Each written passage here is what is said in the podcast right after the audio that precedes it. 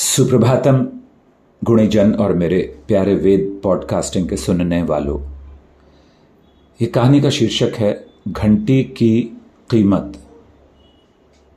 मैं ये नहीं कहूँगा ये ज्ञानवर्धक है। मैं कहूँगा कि ये संस्कारवर्धक है। रामदास एक ग्वाले का बेटा था। रोज सुबह वो अपनी गायों को चराने जंगल में ले जाता।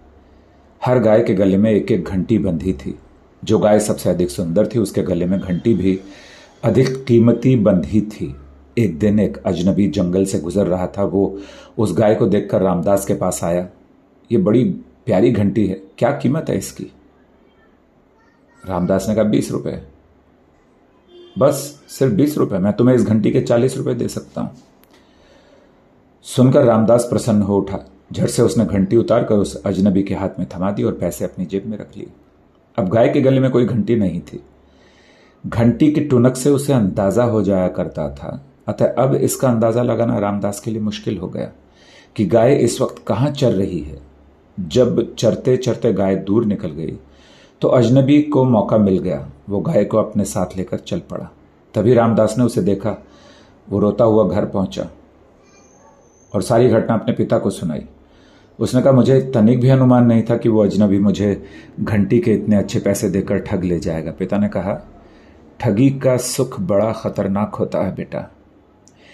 पहले वो हमें प्रसन्नता देता है, फिर दुख। अतः हम पहले ही से उसका सुख नहीं उठाना चाहिए। लालच से कभी कोई सुख नहीं मिलता। जो लालच करके या चोरी करके कुछ पा लेता है, उसे जो वो थोड़ी देर का सुख सुख समझता है, वो लंबे समय का दुख हो जाता है। सो बुरा तो बुरा है, बेटा, चाहे वो लालच हो, चाहे वो चुगलखोरी हो, चाहे वो किसी की निंदा हो, चाहे वो चोरी हो, चाहे वो धोखा हो और चाहे वो विश्वासघात हो। तुम्हें बहुत सोचना चाहिए था बेटा, जब जंगल में तुमसे कोई घंटी क्यों खरीद रहा है? और अगर उसको लेना ही था तो तुम उससे कहते, ठीक है भाई, गाय चरा के जब मैं लौटूँगा, तब तुम्हें दूँगा।